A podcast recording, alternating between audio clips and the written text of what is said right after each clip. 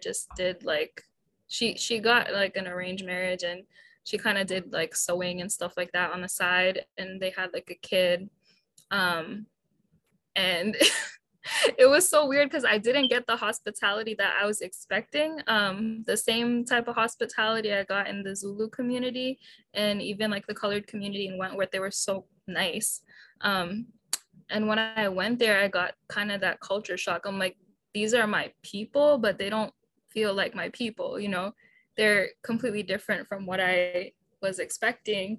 And the guy was sitting there just trashing Zulu people the entire time, like telling me about how they're lazy and they, um, you know, they never want to like, they never want to work to get the things that they want. Um, um, I looked behind him, I'm like, your maid is literally there, like washing your dishes for you, and she's Zulu. Guy's like, oh, but not her. She's one of the good ones. I'm like, why? 'Cause she works for you. Um, and I was like asking him these legit questions, like, oh, you wouldn't get it. And he's like, um, I'm like, I'm actually Bangladeshi. Like I was born in Bangladesh, and it's a very impoverished country, but my mom um, is half Indian. So it's like Indian is, it's the same, kind of similar to Nigeria. I think our ecosystems are the same in a way because of the economic landscape, like the poverty, there's the rich people, and then you have kind of the middle class and the poor, but the poor is like a huge portion of the population. So India is like very vast, but in South Africa, the majority are like a bit higher in privilege. Um, So when he was talking to me, he's like, oh yeah, Bangladeshi people, they're cool or whatever, they're hardworking. I'm like, how are you generalizing and categorizing like these huge groups of people as if they're a monolith, you know? Um, and he just, he did not care. And he was like, he was literally a, like a cartoon character. He was like, he had this um, fly swatter, and these flies kept like coming at him, and he was swatting them away and killing them. I'm like, that's exactly you. You're like this fly swatter of Indian people. Yeah. And I felt so bad for, for the maid. I'm like, you know, she's working there, having to hear like all these things about her, you know, her people. And it just wasn't cool to me. Um, and the girl, she was like super traditional, um, super like, oh, I'm going to listen to everything my parents say. I'm gonna wear like modest clothes, which isn't a bad thing, but she does it in a way that's very judgmental. Um, and I just didn't feel like even there I belonged, you know?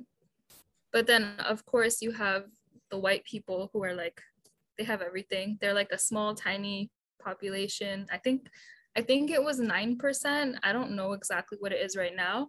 Um, but even after apartheid, it's been,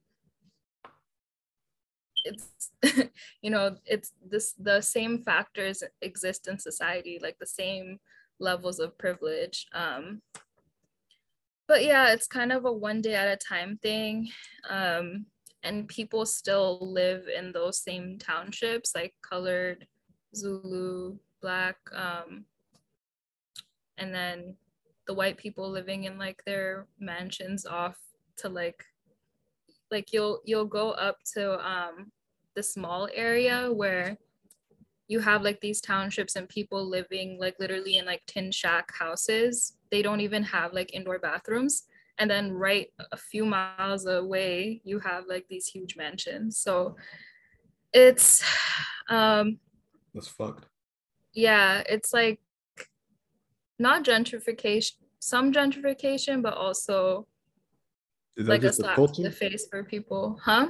That's just like the culture. That's just like, it's common. Like that's just how the cities are pretty much laid out. That's kind of, yeah. I think that's the land, the landscape. Like it was very deliberate the way that they planned apartheid. It was super deliberate. Like we are going to put you in substandard living conditions, and we're gonna enjoy all the luxuries that we want in life, um, just because this is your skin color, um, and you know we're gonna call your people barbaric and look down on them for their practices, and we're like way better, was kind of the mentality. And I also like lived in villages at various points, and you know like obviously in a rural area anyway, it's so hard to find um, just like a hospital or, you know, proper running water. Um, but even like the cultural practices are not very respected and, or even understood. So yeah, like traditions when it came around like marriage and um, family in general, family building, joint family, I think that's not something that a lot of white people there really understand. So yeah, I think things are changing now, but racism is not gonna disappear. Yeah, that sounds like but that's what my story is about, my short story. That'd be, how short of a story is it? Because you must, you have to have been there for like a year, right? I was there for almost a year. Um, I think, so that was, uh, there's a couple of short stories in there about South Africa, but one of them was about the protests. The other was about, it was a love story about a girl who wanted to kind of like help the education system, build a school, um, and a few things, cultural like components here and there. So I think right now, like the short story collection, it's a collection. So I think it's roughly like two hundred pages or so, but those two are like on the, sh- um, I think one of them is on the shorter side. The other one's a little bit longer. Like they're not longer than like fifteen to thirty pages. So, yeah. That sounds like a good read. What about, so, okay, let me get into some of my favorite poems in your book. What's, first off, something that you said earlier, you compared poetry to music. It was for sure, for sure, a few poems where you literally like have some bars in there. So I gotta shout you out for that. What poem? Actually, yeah, let me go to the actual poem. Which poem? There was one, I think you, I'm not sure if you just quoted it or if you quoted a rapper, but I feel like I know the rapper you quoted. If you did quote I think, one. I think I quoted Frank Ocean at some point. This wasn't a, who's this, R and B singer, but... Was this a Frank Ocean? Nah, I quoted XXXTentacion, that one. Is that is that the Misfit one? Yeah. I was like, okay, she's out here. It's like her wristlet. Yeah. I was just like, that's crazy. Do you want to read it? Hmm? Yeah. If I can find it. Yeah, going to. It's weird using this Kindle app on my phone. It's terrible. Yeah, I have it right here. It's called The Woman and the Child, The Woman and the Children. Oh, that um, was one of my favorite ones overall too. Yeah. yeah. I actually performed that at a poetry slam in college. Um, at Brandeis, we had this little like this little cafe. It was called Chums. So any like I think on Fridays we had open mic night, um, and then we had like some really cool music producers, artists, singers, rappers come in, and sometimes they did stand up, but I was always, I sing too, but I was always like a, a poetry person, um, because I I feel like singing, it takes a lot of energy, and for me poetry was like, you know, just go up there and do your thing. But yeah, I kind of,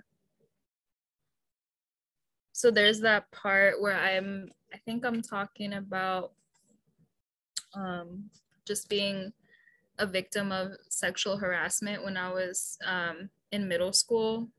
And I talk about like gender-based violence and oppression um, and misogyny. So in this part, it's like, speak up, why the fuck are you so quiet? Damn girl, you so silent, and why the fuck are you not socializing? She said, y'all don't even want to listen to me, so who am I to even speak? Like a young rapper said, she likes to rock out like she a misfit, but the other emo bitch like her wristlet. So while she was supposed to be in heaven, she was in a fire pit, and her emotions weren't a medical need, and during detention, she would just sit, feeling like she wanted to quit. At thirteen, he said, that bitch too big for those jeans, so he had to violate, if you know what I mean. They would silence all the girls in the class because they thought the girls could only seduce, as the teacher was a royal pain in the ass. Boy sixteen says, but that was her boyfriend, her husband. He couldn't possibly rape her, right? Boy eighteen says, if I stare at you, it don't mean you got a fright. Boy sixteen says, but her face though. Boy eighteen says, but her race though. It's a shame though. Boy sixteen says, what are you thinking, trying to be a Muslim Muslim in America? Show some skin. They don't want that from you. Man sixty says, cover up. Don't be a hoe. I don't want that from you no more. The girl finally rises up and speaks because she can no longer stand this tongue-in-cheek. Want, did you ever think about what I want? Because all you seem to think about is what I flaunt. I'll be damned if that day ever comes, if you care about being more than just a scum. And then I go on. It's like a, this is like one of the longer. No, it was, um, but the whole poem, like it's it's not a poem that even needs to pick up. Like the whole poem from the start of it, like even before that part with the bar in it, like the whole poem keeps you like into it. And like you really want to read what's next. You want to read like what people are saying. Like it's crazy. That poem, yeah. That poem hit different. That one, and then the um God's Manuscript. There's a few other ones. God's Manuscript for sure hit different.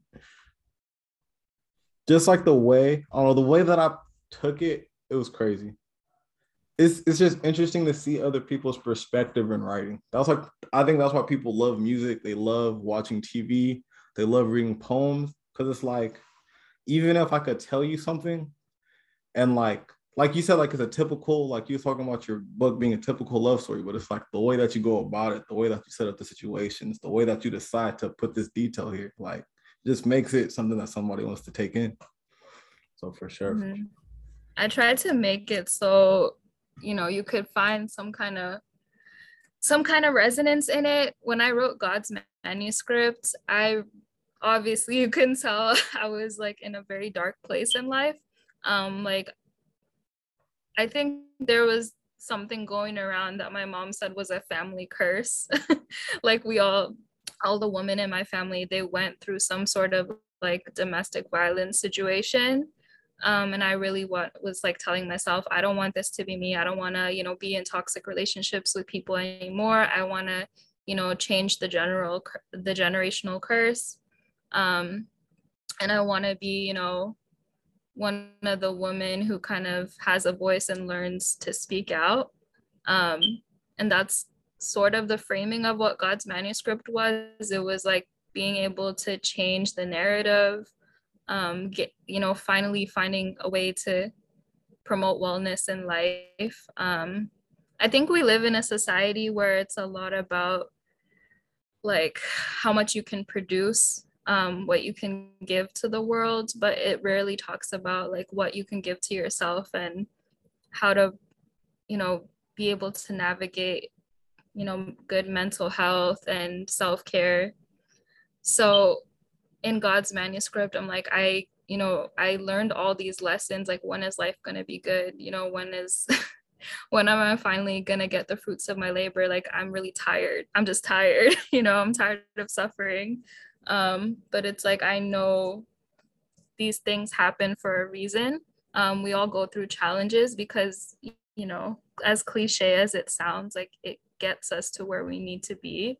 Um, it gets us to that stage where we can say, you know, I've finally accomplished something, especially like as people of color. I feel like for us, you have to endure a lot to, you have to endure so much before you finally like get to those pinnacles that you want to reach, you know, to get to that place of success. Um, For other groups, it's so much easier because it's like you have the wealth, you have the ability to make an investment. For me, this book was a huge investment, um, like literally.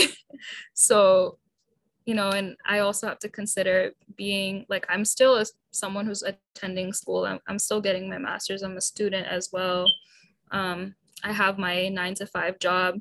This is kind of like one of my other sources of income, but at some point I was doing research and trying to make money from that too. And it's like so much hard work that you barely get to like breathe, like you barely get to rest. Um, but I feel like you have to work with what God has given you, and you have to be able to do this for yourself so that the generations that come next, you know, can really learn from it as well. Um, I don't know, like, what the future holds for me, but, you know, if I ever settle down and have a family, I want to be able to bring my daughter up in a way where it's not just about struggle. It's not just about, like, um, you know, become a doctor, because it's like the safety. I'm going to, you know, say I have this amount of wealth, and, like, to a point where you can be whatever you want to be. Like, you have that freedom to do what you want to do, live your life the way you want to live it. Um, And I have my little sister who, like, I'm kind of her role model. So she's seeing where I am right now in life, and she's going to learn from that. She models her behavior off of me. Um, so, you know, I want to be that, you know, that stronger person for her, but I also want to be someone who can tell her it's okay to have those rough days and go through those emotions, as long as you're able to, like, be resilient, you know. Um so yeah, that's what that poem was about. No, that was nice. I definitely, like I said, like, when I was reading through them, I just was like, I'm always curious about I'm always curious about somebody's headspace while they're doing what they're doing, whether it's creating their art, whether it's their decision making, whether it's just always, like, getting into their head and knowing why they did that, what was what was the contributing factors, and, like, just the inspiration and, like, what brought you to this point. It's always interesting, because all I know is my story. Like, the only thing that I know for sure is my story. I don't know anybody else's story for sure, for sure, one hundred percent, like, what really went into it. So that's what I, that's what I think about most days. Mm-hmm. What is, okay, so what are some poems, what are some poems that weren't, because you talked about, like, the period of time before you released it, and, like, not being sure about a few poems. What are some poems that oh, God. you didn't, not that you didn't want them in it, but somebody else that, like, had read your work? Like, what are some poems that, like, you didn't think that they deserved to be in the book, but they was like, no, you're putting this poem in this book? You know what's funny? So I actually had this friend, um, I was... I was reading, I was like, hey, I have this book that I want to publish. Um, and I was reading, he's like, okay, like, do you want me to buy it? I'm like, of course, you have to buy it. You're my friend. Like, that's not a yes or no. It's no, like, you know, it's not a question. You have to get the book. And he's like, well, I want to know if it's any good before I make the purchase. Um, like, I, he's like, you know, I can support a friend, but I want to make sure that the friend is, like, at a good space, and, you know, this is something that deserves to be out there, and it's not just, like, a half-assed type of thing. Um he actually told me that one of my poems, like, he didn't say it sucked, but he was just like, this is okay, like, this is average, it's it's really whatever. Um um and I think the reason he said that was because it was it didn't have that same level of craftsmanship that the other poems had. You know how you said, you know, that poem that I read out, it was more lyrical. There was, like, a flow about it. This one, it was kind of like, there was no, there was no flow to it, or it just, like, kind of was a rant, and it wasn't really, well, as an artist, poetic in that sense. As an artist, you need to do that. I've learned, I used to, I used to tell people things like that, but then I realized I need a shit. That, that's what um true constructive criticism is. I realized I had to, like, say things like, this song isn't for me, or, like, what, like, let people know that, like, this work could be good, but for my ears, for what I just took in, I didn't enjoy it. But then other people, like, there's a hit song that you may hate, but it's obviously a hit song, so somebody's downloading it. So it's mm-hmm. like, not everything, not everything's supposed to hit like that for you. You just need to look at it and be like, okay, I like the way that it started. I like the way that you said this. You might could use a different word here, though. Like, you could describe this different. I'd be trying to think about things like that when people say things. Because it's easy to be like, that was trash. Like, why was it trash? Mm-hmm. Yeah, I remember, like, I, I had a friend, I would always, like, forward, like, certain articles to her and stuff. She's like, why are you sending me this? I can't even relate to it.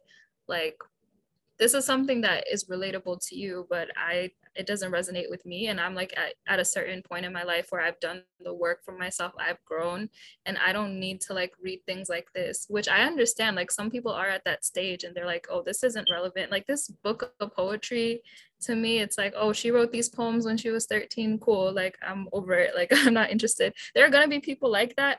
But then there are people like, this is like more towards younger audiences too, like girls that are in high school and, you know, early adult, even early twenties, who might read it and say like, you know, I wish I had this book when I was younger, or I can really relate to a lot of the things that she's saying. And she's basically like putting words to my emotions. Um, so I've, I've heard that too. And I've had friends that are like, wow, this really helped me in my growth in some kind of way. Um, friends that have been like, you know, I, you know, this really is a huge, I, this epitomizes like your entire journey from that age to now. Um, and I've seen you grow over the years. So this is like a beautiful kind of illustration of that.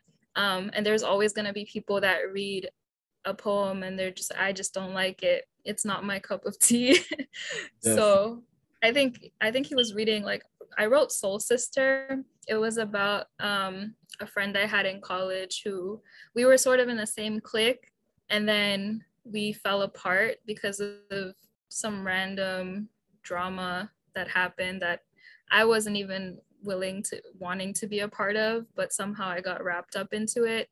And it was really a point where I had to learn forgiveness. And for me, forgiveness is like a huge thing. It, like, I usually, like back then, I never, I never forgave people because I thought that it makes me weaker to, it makes me weaker to like sit there and accept that someone has done something bad to me and say, you know, I thought that forgiveness meant telling them that what you did is okay. Um, but now I'm like, you know, I believe in restorative justice. I believe that you can forgive someone, but that doesn't necessarily mean you accepting them fully back into your life. It doesn't mean forgetting what happened or forgetting the history and the damage and the pain that it's caused you.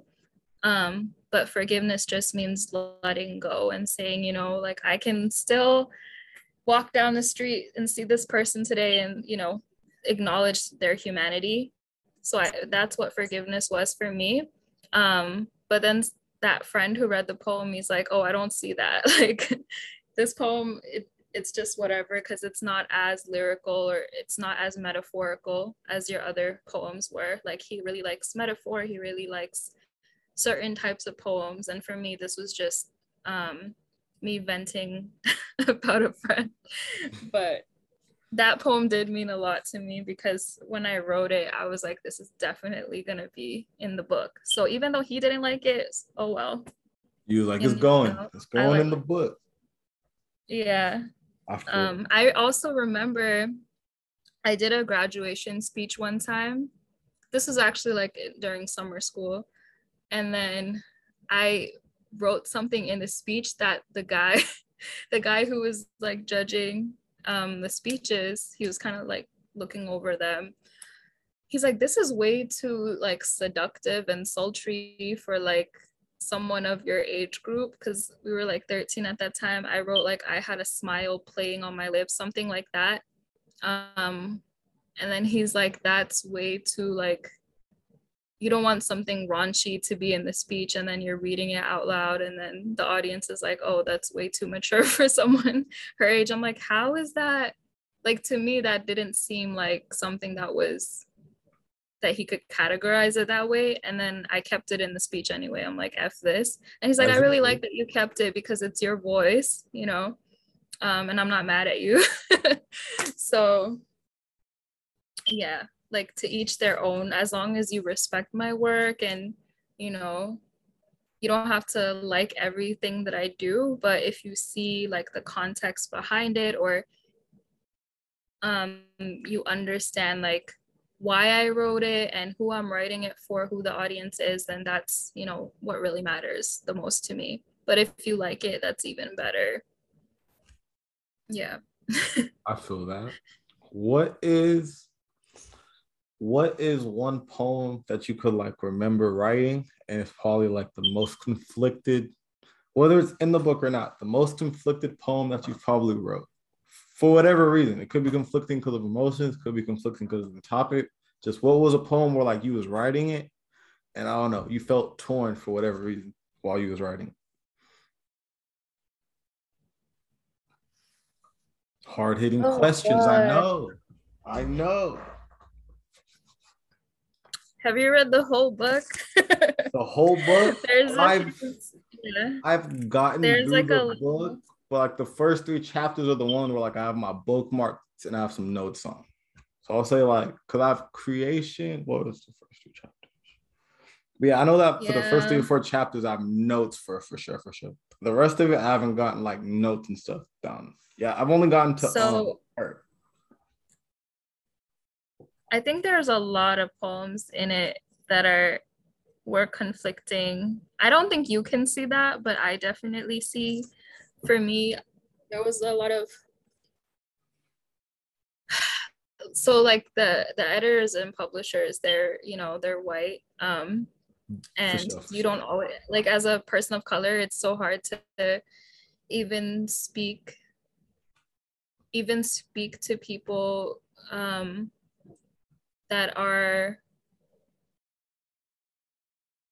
that are not people of color and like, you know, tell them that this is a really important part of my story, um, because you don't know how they're gonna react to it. You don't know if they're gonna be one of the woke ones or they're gonna like, they're gonna fully like understand why this is so important. Like, oh, this isn't, race isn't a big topic these days. It's not a big deal. Um, you know, we don't live in Jim Crow, the Jim Crow era. So there's that, but then there's also things that are so deeply personal to me that I didn't know if I even wanted to talk about it. Cause I grew up, you know, basically without a father. Like he was in our life, but he wasn't really in our life. There was like a sense of abandonment. Um, And there was violence. Like I faced a lot of violence as a child, like a lot of emotional, physical abuse, but mostly like towards my mom. Um, and recently, like my grandmother, you know, passed away this year from my dad's side.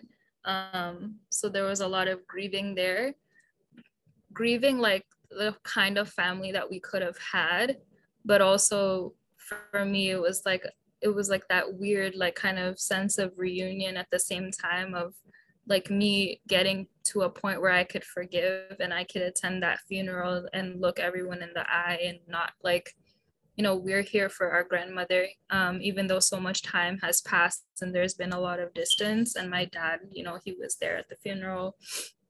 So, you know, it's so, there's a lot of shame that I had to carry, like on behalf of my mom's side of the family. Um, even though they were the victims. Like we live in a society where the victims are shamed more than the actual perpetrators of violence.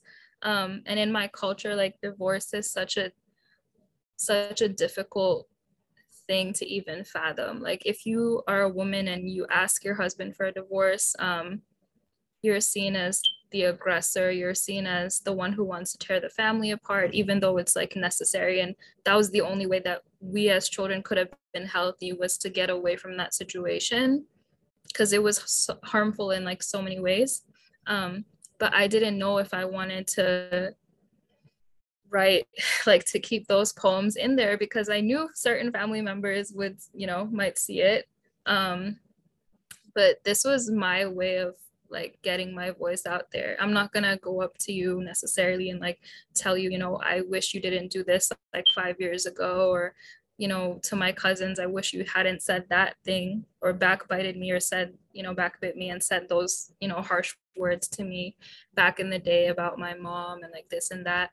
Um, this was my way of like really being able to say all the things that I was holding back. Like writing was, was my way of doing that. So I have poems of that nature in there. And then over time, there were a few things that I had to like censor, because I didn't want it to be all about like childhood abandonment. I didn't want it to be all about like, you know how they say, oh, girls and like their daddy issues, whatever. Um, which I really hate. I hate when people term it like daddy issues, when it's like such a real like traumatic experience for people. But um, because at the end of the day, I wanted it to be about me, my growth, my narrative. Um, but I did keep those in there because I'm like, that's such an important part of my story. Like I am in, I am where I am today because of what I did, like how I was able to help myself and be self-reliant and be independent, even though there's such a negative connotation to being an independent woman. Like, it doesn't mean that I don't accept help from people. It doesn't mean I can't be interdependent, but there are times in life where you have to rely on yourself, or you are the only one you have. Um, so I'm like, you know, in spite not of like not having a, you know, an, a father who was like active in my life, I still overcame the odds. You know, I still graduated from college and I was able to pay off all my student, my student loans. I'm debt free. Yeah. Good shit. And that's partially because, you know, I worked at the same time, like I'm working, studying at the same time, paying them as I go. But also I had a mom who like worked two jobs, and she worked like sixty plus hours a week um, to raise us. And my dad wasn't, he wasn't doing anything, so I'm not giving him the credit, but um, she did, you know, play a huge role in that. Um, so I definitely like owe it to her to like have her story in there, um, but also owe it to myself to acknowledge that I got this far because of women like her and because of myself, because I modeled my behavior. I modeled like my values off of what my mother presented to me. Um, so those are like the hardest to write, where I was really conflicted, but it's out there already, no taking it back. Yeah. No taking it back. I mean, I could take it back. I could take it off Amazon, but I'm not about to do that when it's already out in the world and it's a number one bestseller. So number one. Number one. Don't forget that. Yeah. No, that's a flex, for real, for real. Nobody, I don't know anybody else that has a number one book. So that's the thing. Yeah. What is What is probably, you won't have a, you won't give me an answer for this. I was going to ask, what is probably the period of time or emotion that you write your best poems in, but you're biased because they're all your best poems, probably. Can you repeat the question? What is the emotion? Like what vibe, like either, either whether it's a period of time, so whether it was when you was like in middle school, high school, or maybe like a recent time in college, but like, was there a period of time where like you knew that these poems that, that was written in these few months was like the best that you've ever written, like as you was writing them? Or are there any like emotions, like, you know, like when you're mad or you've been thinking about something for a certain amount of time and then you start writing, like, do you like know, like, oh, I'm sad today. Like, you know that the poem that you're about to write is going to be like different, like, you know that you have a lot of things. I never know, like, you never really know that you're gonna write a great poem, it just happens.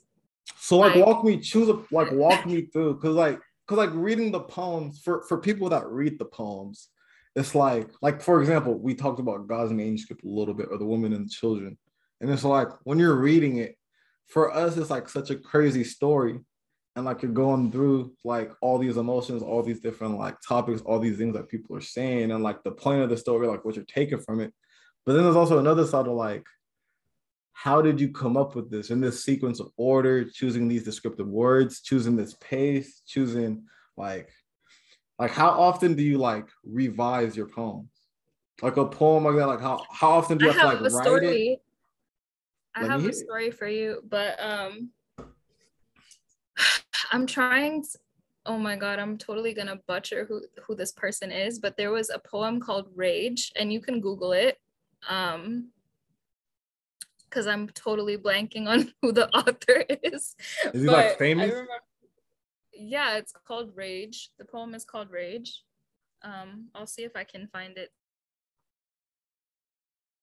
too. But basically, I was taking a freaking studies class in college. Um, and we were reading this poem in class. So I'm not gonna lie, Some of my poems are inspired by like other um, authors of color. Um, I never copy anyone's work.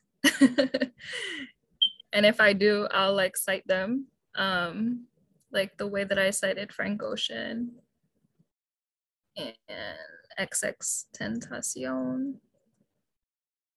But yeah, so we were reading this poem called Rage. Um, and it was basically,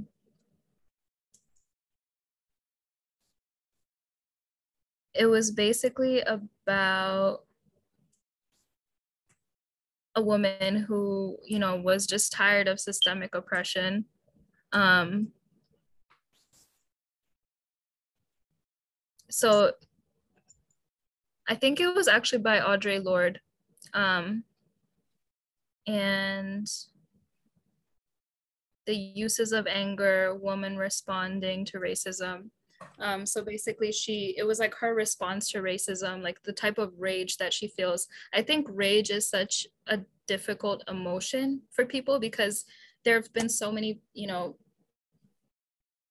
there have been so many social constructs on like, you know, diminishing your anger, like never show that you have anger, you know, um, even when there are protests that are happening and you see people kind of, there's this huge debate going on of like, you know, how, how to protest, like, you can't, you know, break windows um, of small businesses, you know, especially Black owned. I don't really like believe in that personally, that people should be doing that, but you can't express rage in like certain ways because if you do, it's like harmful to society. And there are times when it is harmful, um, when you, you don't know how to like activate that anger in the proper ways.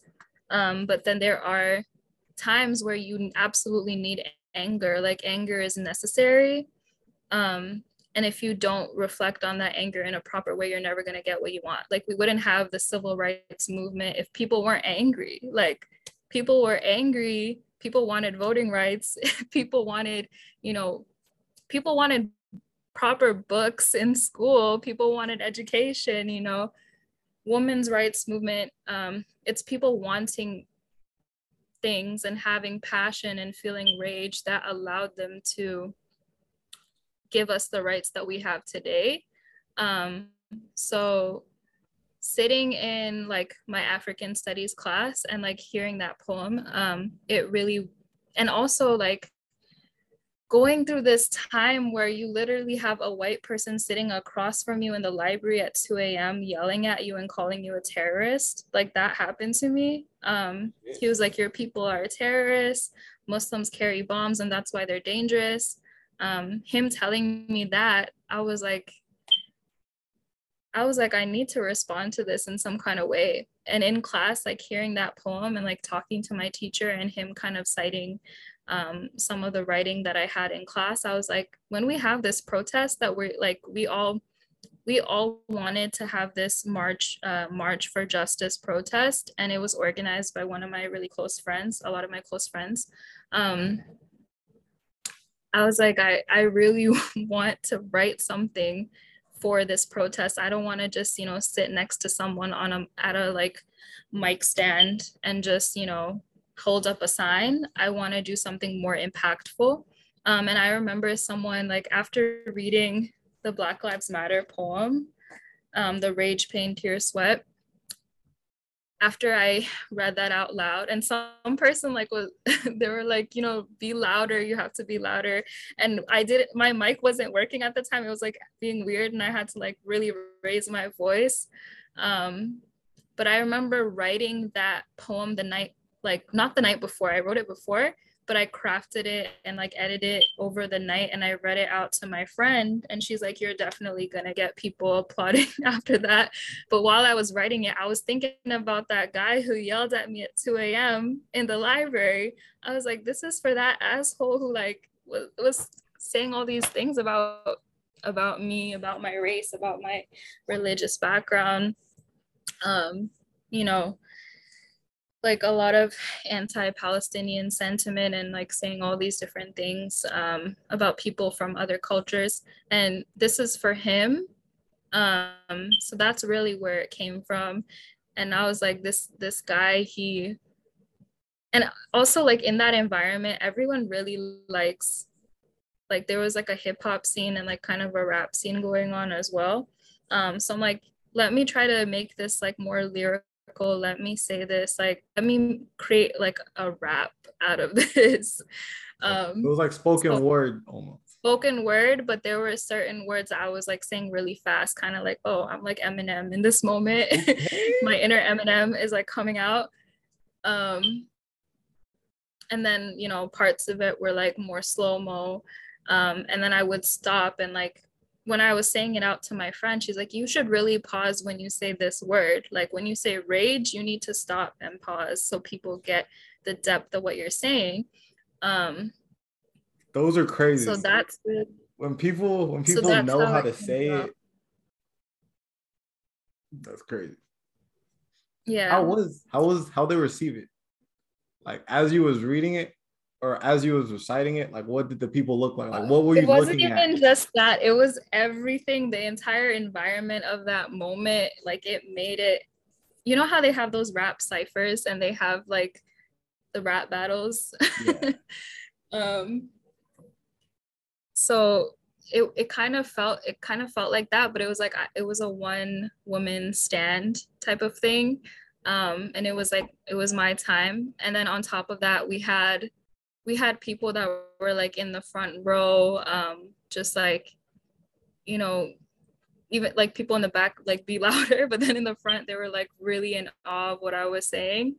Um, and then I heard like there was like a pause. Um, and then at the end, like people were really like really into it. Um, and then you had one guy, like one of my friends, he carried like a Palestinian flag, um, and he was like waving it in a university that was like very Zionist, um, pro-Israel. And that had a huge impact. Like people were really, people only respond to Uh, events like this when there is something that pushes against the status quo, um, and something that really will get people talking. So it was, I think, the poetry, but it was also, you know, us carrying like sage, like we were carrying sage. We had like the smoke going out and everything. The wind was really bad that day, but still, like we had the whole visual representation of who we were, you know, marching, holding hands, protesting, holding up signs, being on the top of, you know, the stairs, the top of the steps in, you know, one of the student um, student lounges, like the library area and all this, um, where people were studying, like making a fuss. And then you have like the poem, and you have, you know, people really like, people will sit and stare. They'll be like, what is, what is going on, you know? So there was some backlash. There were people saying like, you know, these minorities and their problems, and people people criticizing us. And there's this whole thing about getting, you know, more Black students on campus and people pushing against affirmative action. Um, and they're like, you know, you should only get students in with merit. But I'm like, you have a really bad P R system. Like your P R system isn't even getting students of color informed about the school. You have primarily white students because you're only reaching out to white students. You're only going to these private, like private high schools. You're not reaching out to these private institutions, uh, public institutions, um, and going into like these communities and really informing them that this university exists. And I think a lot of people don't really believe in that. And there's like a lot of politics around it. Um, so of course, like, not everything was positive. Like some people were like, this is amazing, you know, I'm so happy I came, I turned up for this event. Um, there was like hundreds of people, there were dozens, yeah, so many people that came. But then there's always that one guy who's like, F these people, like F these kids, um, you know. So there was a little bit of both. I think for my poem, there was generally like a good good reaction to it, um, but definitely because I was the organizer behind it, I was the one who like created the event on Facebook. Um, people had a lot to say to me. Um, and I also ended up writing an article about what it feels like to be a minority on campus and how the school doesn't really provide resources for us. And a lot of people read it, a lot of people shared it. Um, people were messaging me on Facebook, like, you know, you're all wrong about this. Um, this is a great school. You should feel proud to like, and honored to have gotten a scholarship. And I'm like, I got it because I deserved it. And because they had, you know, they need more people like me on campus. They need more people of color. So, you know, it looks good on them for my face to be, you know, on their newspaper, on their school website. So really, you should be taking these problems to the school, not to me, um, to the president, not to me. This is so, fact. Yeah. That's real. I like that. I like that. I like that. Who are some... Who are some people, specifically like writers or like artists or like maybe movies or things that you've seen, but like what what type of things like that kind of influence you the most when it comes to your art, when it comes to your writing? Might have to wrap up soon, but I was thinking like in terms of people who like influence me. Um, Like you were saying, you was in your Eminem bag. Like you, like I know that you're not like every every poem thinking you're shady, but like things like that. Like who do you like sometimes draw upon and like use as a superpower to like guide you with what you're doing? So I remember growing up, people like called me sensitive. Like a lot of What's even my sign? friends are like, your son. my sign, my zodiac sign. Thousand percent. That's what we're ending on. Hold it doesn't. On. What's your rising sun and moon? Yeah, you hear it. So there's um, I'm a Gemini. Okay. I don't know about like rising, whatever. But there's so many bad things about. Gem- I think Tup- wasn't Tupac a Gemini, but also Donald Trump's a Gemini. So Tupac like, what's... is Kanye's a Gemini, but Kendrick's a Gemini. Is Tupac a Gemini? Kendrick's a Gemini. I'm pretty sure he is. Yeah, Kendrick's a Gemini. Yeah. There's a lot of good Geminis and bad Geminis. I have the same birthday as Austin. What's his name? Austin Powers. You know Mike Myers, like that guy who like was um he like danced around naked in that movie and he had like the little the mini yeah. me. I have the same birthday as him. Which really is kind of embarrassing. Austin Powers out here, gold member himself. Ah, oh, mini me. Yeah. I do this all the time, and it's because of mini me, but it's for other things. But oh my god, I need to watch that now. Ah, oh, mini me. Uh, I I think like I do was you think about Austin like Powers I, and poems. Austin Powers poems. That's your that's your birthday, buddy. No. No, what Never. were you saying? I don't even. I don't remember the last time I watched that movie. You seen the one with Beyonce though, right? Beyonce? Beyonce's in an Austin Powers movie. Okay. The, so even though we have the same birthday, I don't know this man. I don't associate. He's a fantastic person. He's a fantastic individual. I've met him. That's great because we have the same birthday. So good to know. Um, but yeah, growing up, I was called sensitive, um, but I took the sensitivity and I turned it into poetry. So yeah, um, there was this, there's this one poet, um, she's Lebanese American, uh, I think she's Lebanese Canadian. Um, her name is Najwa Zebian. Um, and I remember one time I was actually going to therapy and, you know, getting some counseling done. And then she recommended the book to me. She's like, this, there's this great Lebanese Canadian poet. All her poems, like most of her poems, you know, sensitivity and growing up and like expressing your, your vulnerability and not being ashamed of that, not being ashamed of people saying like, you're a crybaby or you're this and that.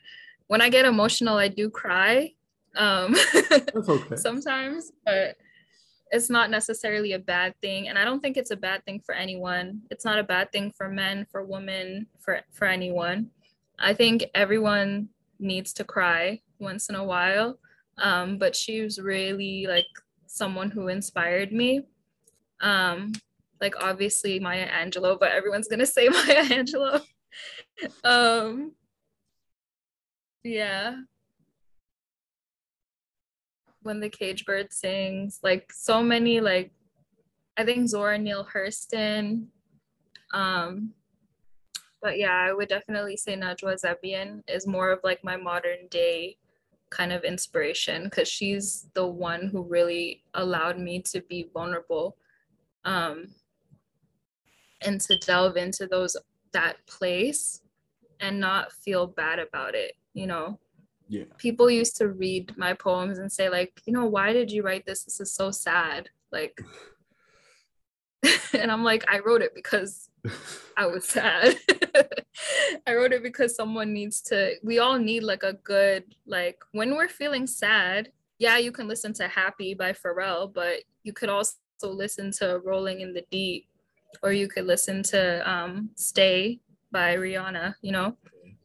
Um, you could listen to the Lemonade album, and that was all about her being sad, you know, but there's still some like songs in there where it's like, wow, this beat is, you know, dope. So I still have like that sadness, but there's also like that triumph in it as well. There's also like, yeah, I'm sad, but I'm still gonna, you know, wear my makeup and, you know, come to this event and I'm still gonna go outside and do something that makes me happy. Um, go to this cafe that I like, whatever, um, put up my hair and, you know, put on my dress that I really like. So yeah, that's really like what it came, what my poetry like comes down to. I enjoy that. I, I can definitely get that. I can definitely get a lot of self-expression through your words. What is, so parting words, no, you have to go pretty soon. Just what what's something that you just want yeah, to Yeah, because my sister's knocking at the door. um, yeah. Just whatever parting words that you have for now until next time is what you want to say to leave off this episode and bridge for the next one. Just like a few parting words. I think something that I wasn't able to say. Um I was like listening to a TED Talk recently, and it said, chase wellness, not purpose.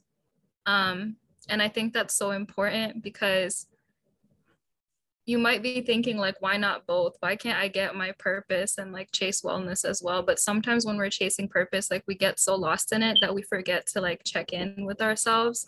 And even in like writing um, my poetry, I think there was a part of me that's like, is this, are people even going to read it? Are people even going to care about these topics? Um, you know, someone has probably written the same exact thing as I've written, but that doesn't mean my words aren't needed. It doesn't mean that, you know, I can't celebrate myself. Um, and even if you've walked in like similar shoes as someone else, like your story is still unique in itself and you need to tell it. Um, if you have, you know, a voice and you're really wanting to like make it heard, you need to like do what you can to make it heard, but at the same time, learn to protect yourself and learn to not do this thing because you want like a material, um, you want the materials out of it, or you want a specific outcome. Do it because this is your passion. Do it because it's something you love, and also like learn to take care of yourself like in the process. Um, I think I'm in public health right now, like this is my career, but I'm also a writer and I also have so many different passions. And of course, like I want to have a steady income. Uh, you know, I can't just write because I'd be broke, but if I did that. Um, so I think at the end of the day, like focus on being the best version of yourself, focus on you and focus on loving yourself and caring for yourself. And then everything else will like, you know, come together. one hundred percent. So yeah, focus on your wellness, not just your purpose. Chase wellness, not purpose. I like that. I like that. I appreciate you for coming on. I really I appreciate you for having me. Hey, anytime. This was really dope. You're really dope. You're a really cool person. You have lots of different sides of you, and you convey them very well through your work. So I appreciate you for real. Thank you. Yeah, and if you ever want, you know, want me back, or if, you know, you want to discuss some other themes, let me know. I really enjoyed, you know, being able to take this time. Also, Happy New Year. It's almost... Happy New Year's. Almost twenty twenty-two. Yeah. New Year's resolution. That's what we're ending on. New Year's resolution. Wellness, not purpose. Right. Oh, everyone's like writing their resolutions right now. That was the media trained answer. I see you though. I respect it. I respect it. Chase wellness, not purpose. Right. I'm taking it too. That's my resolution too. I'm chasing wellness, not purpose. Mm-hmm. Take care of your health, exercise, eat well, hydrate. Like I just hydrated. Been hydrated. Drink water, so. But when it comes to, nah, man, we like to eat bad stuff. We like to eat the bad stuff. You can eat junk food sometimes. That's fine. All the time. I'm chasing happiness over here. Like you just said, don't don't do that. Don't do that. I'm chasing happiness. Chase happiness over here, not tears. Exactly. I tried to rhyme, but that didn't. I don't know if I did that justice. You finna freestyle? You ending with a freestyle? Let me hear it. Or bars. You got bars. I'll put on an instrumental. Don't play with me. I'll do oh, gosh. We can I do got... that on the next podcast. Don't. This is record. I was just about to pause the recording, too. I'm so glad I didn't. I have it on video now, so I'm for sure, for sure clipping it and saying like next episode we got a freestyle from Tamina. It's happiness over here, no tears, no time for tears. Hey, freestyle coming soon, just so the people know. All right, I gotta hop off because someone has been knocking on the door for like the past twenty minutes. Oh, okay, gonna head to the mall, get buy some clothes. Get a new wardrobe. But yeah, great talking to you. Great talking. We will chat soon. For sure, for sure. And also get, yeah, tell them to get my book from Amazon, The Falcon and the Dove, and my full name, Tamina Syed. And also my LinkedIn. You can go on my LinkedIn or follow me on Instagram. My So I have two Instagram accounts. I have Brown Girl Speaks underscore um true poetry, and I have Bengal underscore underscore underscore tigress. Three underscores. Mm-hmm. Yeah, because someone stole my username, so I had to go back and two three underscores. Yeah, that's the worst. That's the worst. Yeah. Well, yep, everybody's gonna for sure tap in. I'll for sure tell my friends that I already showed the book to to tap into the Instagram and to the LinkedIn for sure, for sure. All right. I'm going to peace out, but enjoyed my time. Talk soon. Yes, ma'am. Bye. Bye.